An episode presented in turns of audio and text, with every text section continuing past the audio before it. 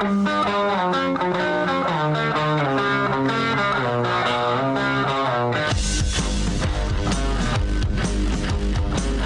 This is The Big Show with Gordon Monson and Jake Scott, presented by Big O Tires. Stop by your locally owned Big O Tires for no credit needed financing and the best prices on winter tires. Big O Tires, the team you trust. This is 97.5, 1280 The Zone and The Zone Sports Network.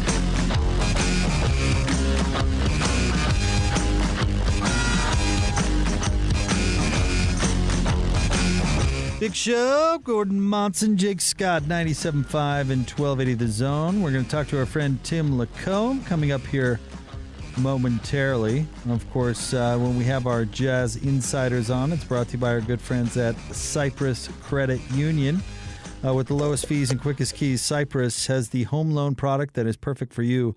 Visit any Cyprus branch or cypruscu.com for details.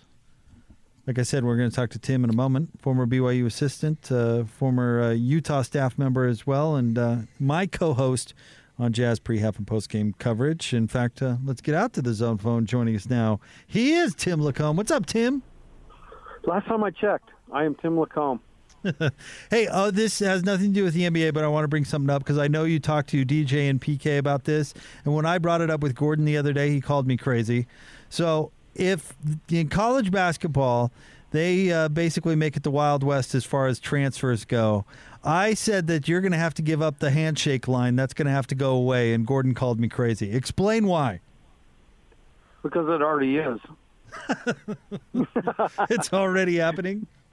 no, I'm just no. Hey, look, you give. I mean, basically a free billboard, right? If you give that opportunity to walk through, um, if a guy's doing his job, and that's a guy who technically is recruitable, you're all over that thing. So, yeah, I agree with you, Jake. I think they probably ought to just keep this wave for like the point. Like, good to see you guys. Thanks for kicking our tail. See you next time. And you know that whole thing.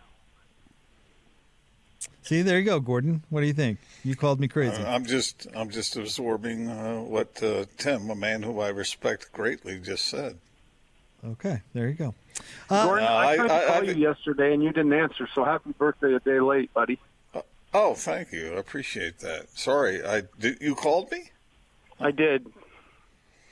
But well, it was one, it was on that contraption, like you know, like cell phone. Uh, okay. So I know that I, I, as I'm getting up there in age, I realize these things can be difficult. See, here, here's here's the thing about what Jake's getting at here, Tim. He believes that that once a player, once a student enters a certain school, that he should never be able to leave. That he should be uh, held to that agreement from now till kingdom come. Not that, true. That, that, I just think there should be a deterrent, and I'm fine with the current rule. Thank you. All right. There's a little difference between that and Kingdom Come. Thank you. now, now, kids, not when when Grandpa Tim comes around, it's not time to quarrel and True. make me pick a side. Good oh, point. We, have been we, have been yelling at each other the whole show. So, we have. You know. In fact, let's the whole uh, show. How about the whole month? True. Gordon, do you want to lay out the ref question, or do you want me to? You want to you want to bias no, it you your you way? Or, no, no, or, no, no, Well, I talked to I talked to Tim about a lot of this stuff uh, last night. But Tim, give us your overall reaction to what we heard in the post game from Mike Donovan, Rudy, Quin Snyder. I don't know if you had a chance to see the the two minute report from the NBA, but I'd be curious to your reaction to that as well. But what did what you make about what we saw and heard last night against Philly?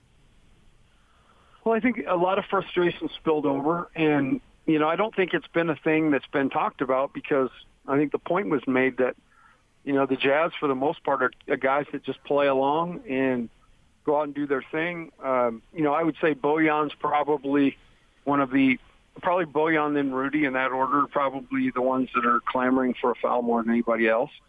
Um, but we've made the observation that it seems as though Donovan, at least Donovan, um, really does get kind of treated differently and isn't quite whatever that threshold is you have to meet. He's not quite there yet in the referee's eyes. Um, and I think just more than anything, frustration spilled over. Now, you know, a day later, you sit back and a rational person said, you know, and you said this last night, Jake, that it probably doesn't do a whole lot of good to go out and say something about it. Um, but at the same time, you know, the one thing that we all love is people to be honest and just tell the truth. And, and so I think there's a lot of that stuff that there's a lot of bottled up honesty that just kind of came spilling to the top. Um, and the in the explanation in the last two minutes, it's I, I I now understand more of what they were talking about. Um, you know, the ball basically they're saying hit the referee, uh, hit Royce and hit the referee and was out of bounds. Therefore, it was Philly ball. Um, and so that you know, I, I understand what they're trying to say there. I think that's now just kind of a judgment thing. But more than anything, I feel like the Jazz just tried to voice frustration they've been having over the first half of the season. They, You and Jake, Tim, that there were some horrible calls made, and the fact that in the two-minute uh, paper or whatever list that they have comes out and justifies that uh, that hooking call on Donovan Mitchell just makes no sense to me still. And when when Jake read it on the air, I mean, I'm just sitting there shaking my head, saying that's not what I saw. I saw what I saw, and I saw Ben Simmons foul uh, Donovan Mitchell. So I, I, I recognize that there were some bad calls last night. And I understand the frustration, because, but I, I just don't think that the officials have it in for the Utah Jazz. I, I, I mean, there are missed calls all the time. You know this you know, when you were sitting on the sideline, uh, courtside in the college game, I mean, there are missed calls on every trip. Yeah. I mean, there there are. That's been my experience, and yet I think NBA officials are the best officials in the world, and and uh, but but there are times when they just can't make the right call. But I don't think it's because they think to themselves, "All right, who am I?" who who am I judging here? Uh, who, who, which one of the players is involved? Which one of the teams is involved? And so somehow I'm going to skew this thing. I think they just have errors in, uh, in judgment, and and that that's a problem that needs to be fixed. But I don't think it's a collective aim on the part of the officiating crews. Yeah, I mean, it's funny as it goes back to the whole idea, you know, I remember growing up and being, um, you know, frustrated at times being a jazz fan that you felt like maybe this whole thing is stacked against small markets. You hear Mike Conley talked about that last night. And so it must be something that at least exists because it, if it exists and there's people that talk about it, and, and I know referees are awesome and they try their best, but, you know, we did have a referee that was fixing games as an NBA official. So I do believe that you know, the narrative is probably important to the NBA. I don't know whether it goes on or not, or if, if small market teams are looked down upon or not. But I've heard enough talk about it that it's it might be a thing, um, but it's just one of those things that it also could be. Gordon, to your point, I'm way less emotional about calls when they don't directly affect me. Um, when I sit in the stands, you know, I can sit back and say I can kind of see how a ref saw that. And when you're engaged in it and you're t- they're taking food off your table, you know, it, it's a little harder to see it. And the emotions, the emotions do get a little bit cloudy. I will say that from experience. I'm not saying that's what's going on here, but from my personal experience, I'm way less. I notice the refs way less at times. You know, being an observer, a fan perhaps, and somebody just likes basketball, as opposed to somebody that's kind of living and dying on every call. Jake, Jake, do we have, have we had any word on whether there are any fines uh, coming down? Have not seen any. No. Okay. Uh, Tim LaComb is with us, 97.5 and 1280 The Zone. Tim, I want to ask you this question. Then, Gordon, if you wouldn't mind taking a stab at this, and I'm curious if, if all three of us match up, all right? Okay. Uh, cliche question, but, but I'm curious to see if we all have the same answer or, or different answers. What is the signature moment of, uh, or game moment, however you want to interpret it, of the first half of this NBA season for the Utah Jazz? Um, do you want me to go first, Gordon? Sure. You know what I think? Um, I would actually probably say that encapsulates everything is Donovan's interview with Shaq after the game. Okay. Um, That's a good and, one. and the reason I, I let me qualify that because the Jazz just had an awesome win against Dallas. Really kind of ran them around. Uh, it was kind of the height of the streak, and you know much like most of the basketball pundits, you know, the Jazz, like has been said, is it Nick Wright? I don't even want to. Yeah. Mm-hmm. We use his name because he's a moron, but I mean, you know, the Jazz are adorable, right? That that's kind of the the narrative, but yet the Jazz just played an It's awesome adorable. game. And Donovan throws the headphones on and immediately gets questioned. So I think that kind of encapsulates encapsulates the first half great because the Jazz really are the talk of the NBA. Um, and amongst the basketball people, I think there's a lot of people going, "Wow, they're really making kind of a, a shift in basketball landscape." And then I think there's a whole bunch of other people on the side saying, "You know, this is a cute little experiment, but we all know what's going to happen when the playoffs come." And so I think that moment kind of encapsulates the first half. That's a good answer, Gordon. Yeah, that is a good one, Tim. I, I guess I can I cheat here a little bit because I, I would say You never. encapsulation here is either Donovan or Mike Conley or Joe Ingles or Bojan Bogdanovic or Royce O'Neale elevating from the three point line and shooting that shot. That's not a moment. that it's not. It, I know it's a collective moment. It's uh, yeah. You could take any one of those guys, and uh, and and look at the three point shot that they've attempted because that's what the Jazz are doing. I mean, I, obviously that's a simplification, but it's a huge part of what they're doing this season, and I think it's defined it, uh, along with the defense too. But I mean, that three point shot is what what uh, Quin has really stressed. The moment for me would be when they smoked Milwaukee on the road in Milwaukee the first time. It's a great one. because they were Started coming the off whole thing, right? Yeah, they were coming off the back-to-back losses, and all the naysayers out there were saying, "Oh, this team is flawed," and then they just smoked the Bucks, absolutely smoked them, and then won the next ten games after that, and then went on to win, you know. 21 of 23 or whatever it capped out on. But I thought that moment where we saw him just cream uh, one of the best teams in the league on the road to get things started. That that was my answer to it.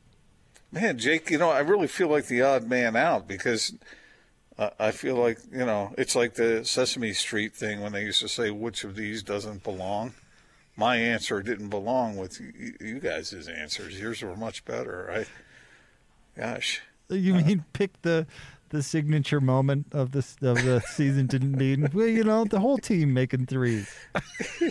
And you know, I mean, And the defense. the ja- that jazz bear with his long fishing pole from the upper deck dropping pretzels. That was one of the great moments for me off the cuff. Jake and I were sitting there watching. Um, you know, we, we, we watched the big board from the studio, and it was a break, and we were enjoying probably something very nice that Jake bought me that night to eat. And they're showing the bear, and he's dropping a pretzel down in the middle of a pandemic, mind you. And we, we're, we're distanced, and we've got masks on, but about five, seven guys come crashing for this pretzel. It's banging off every dude's hands. A little kid gets a shot at it, and it ends up dropping to this old lady, and she's she has it in her hand, and she looks at it and hands, hands it to her husband. So I, that was kind of the moment for me of off the floor levity in the middle of a pandemic in the NBA That's, season. that, that is, boy, man, I can't compete with that. That's a that's, That's beautifully said. That's the answer. That's it. Yeah. Yeah, I should have been a writer, Gordon. Well, well, I mean, it's not too late. Yeah, I guess. You know, I guess m- maybe you could do an online class for some of us derelicts. No, I really like that idea because it, it really does illustrate uh, a lot of what teams are dealing with this year uh, and what Yeah. some people are absolutely ignoring. Yep, no doubt. Maybe you know what I should have done? I should have picked. I mean, how about that Donovan Mitchell three pointer he hit late in the game against the Lakers that helped seal that deal? What, what, is that better? Is that better? Yeah, I don't remember well, the you go. particular one, but I'm with you. That's a moment. That is a mo- Tim LaComb is with us, 97.5 and, and 12. Hey, hey, hey! Can I can I interject real quick, Jake? Please. I have a guest with me right now. has been out of the scene for a minute, but we're driving around together. Ladies and gentlemen, Mr. David Rose. Hey, Coach Rose. How about Hey. that? What's up, Coach? Uh, it's a good, good day. I actually know my name today, so that's good, man. How you doing?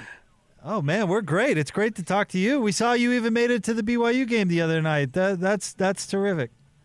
Yeah, I did. That was a, a quite a homestand. You know, they uh, the Thursday night game they had a big lead and barely kind of finished it off, and then they they kind of put uh, St. Mary's out the from the sleep there at the end. Those good, good, good, really good wins, and I think that they they're playing as well as they played all year long. I, I've watched as much as I can, and I uh, I'm excited to watch this tournament, see what happens. Dave, my question to you, my primary question to you is, what are you doing hanging out with Tim LaComb? you know what? If you don't know Tim LaComb, then you don't hang out with him. If you know him, you'll want to hang out with him because this guy, he, I mean, we had 12 of the best years together, you know, at BYU, and uh, I'm just, I'm really fortunate that uh, the guy still likes me, and uh, you know, we get to get to hang out, and our wives are good friends, and you know, he just works so dang much. I just can't get him to, you know, settle down. Well, I was going to say. Have you ever heard? Have, I'm sorry. Go ahead, Jim. I was going to say, Coach Rose, I appreciate you lending me uh, Tim this season for for the Jazz. I, he's he's killing it. He's doing a great job, and, uh, well, I appreciate. If anybody that. if anybody wondered how valuable he was to our staff, they don't anymore. Yeah. Because uh, the guy's got an unbelievable insight to not just the game, but the people of the game. And unless you know Tim, then you won't really understand what that means. But but he knows what's happening between the people who's playing the game as well as the game itself, and that's what I loved about him. Dave, I want to ask you about what's happening in basketball in general right now because it seems like it's really exaggerated with what the Jazz are doing. But I, I see it all around at the college level and the pro level is this emphasis on the three point shot. What do you make of the modern game?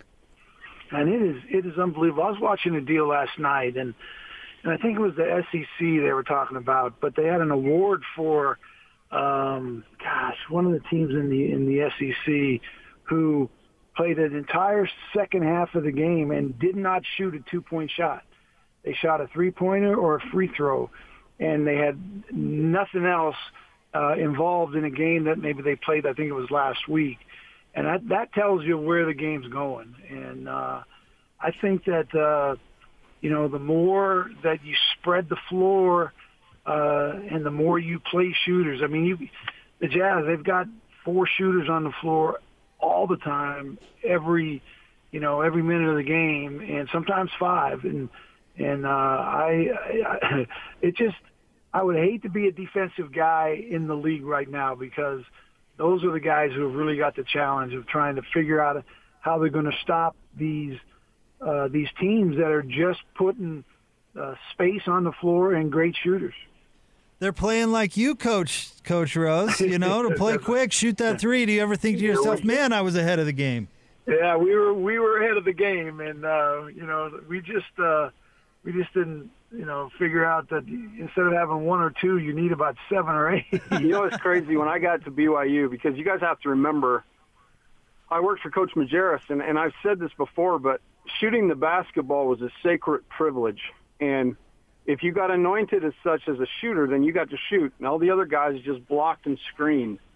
And I remember coming down to BYU after that background and watching, you know, this thing getting tossed around like a like a a penny. You know, everybody got to shoot. And I asked coach about it early on, and he said, "Man, I tell you what, I learned a bunch from my high, my college coach, Guy Lewis, and said he used to sit over there on the side and what do you have under his, his Dr. Peppers? Yeah, Dr. under Peppers. his under his seat and in an old crate, and he'd sit there and drink Dr. Peppers, and those guys would just scrimmage, and he'd want them to race it and shoot it, and man, when I got down there and I kind of saw that, you know, it's a totally different way to go about the game, but you you guys are dead on. Coach was ahead of his time in terms of the pace of it, and then enabling a bunch of guys, you know, to to shoot it and make plays. I think that's what was really cool about the the run we had, or you know, uh, at BYU. I think I think the one thing that as a player and then turned into a coach, and I was a I was a you know a high school coach and then a JV high school coach. uh, then a junior college assistant coach, junior college head coach, and then I coached as an assistant at BYU for eight years before I became the head coach there. And through all that time, I really wanted the guys to really have fun when they were playing. And the funnest thing as a player is to shoot the ball. And I think that uh, that's what we kind of. But I got. I mean, I had guys. Geez, I mean, I had Jimmer and Jackson and guys who could really shoot. Kyle Collinsworth, who wasn't the greatest shooter, but he, he had a great feel for spacing. And I mean, you think of the guys that that I was able to coach over the years uh, at BYU, and I had guys who loved to play on the offensive side. And the years we were really good defensively were our best teams because I think we were always pretty good offensive team. Dave, it's pretty hard to beat your experience as a player in college. But if you considered everything that's happened in your basketball career, if you were to single it down to one moment of great emotion, which one would you pick? This is where you pick seven, coach. Oh, this is this is really hard, you know, because I think about it all the time. And what I've really done in my mind is, I've, I have, I have, I've put it to two, and you know, the the greatest uh, experience in college basketball was being able to play in the championship game and having a lead late and thinking you're going to win the championship. Obviously, we didn't.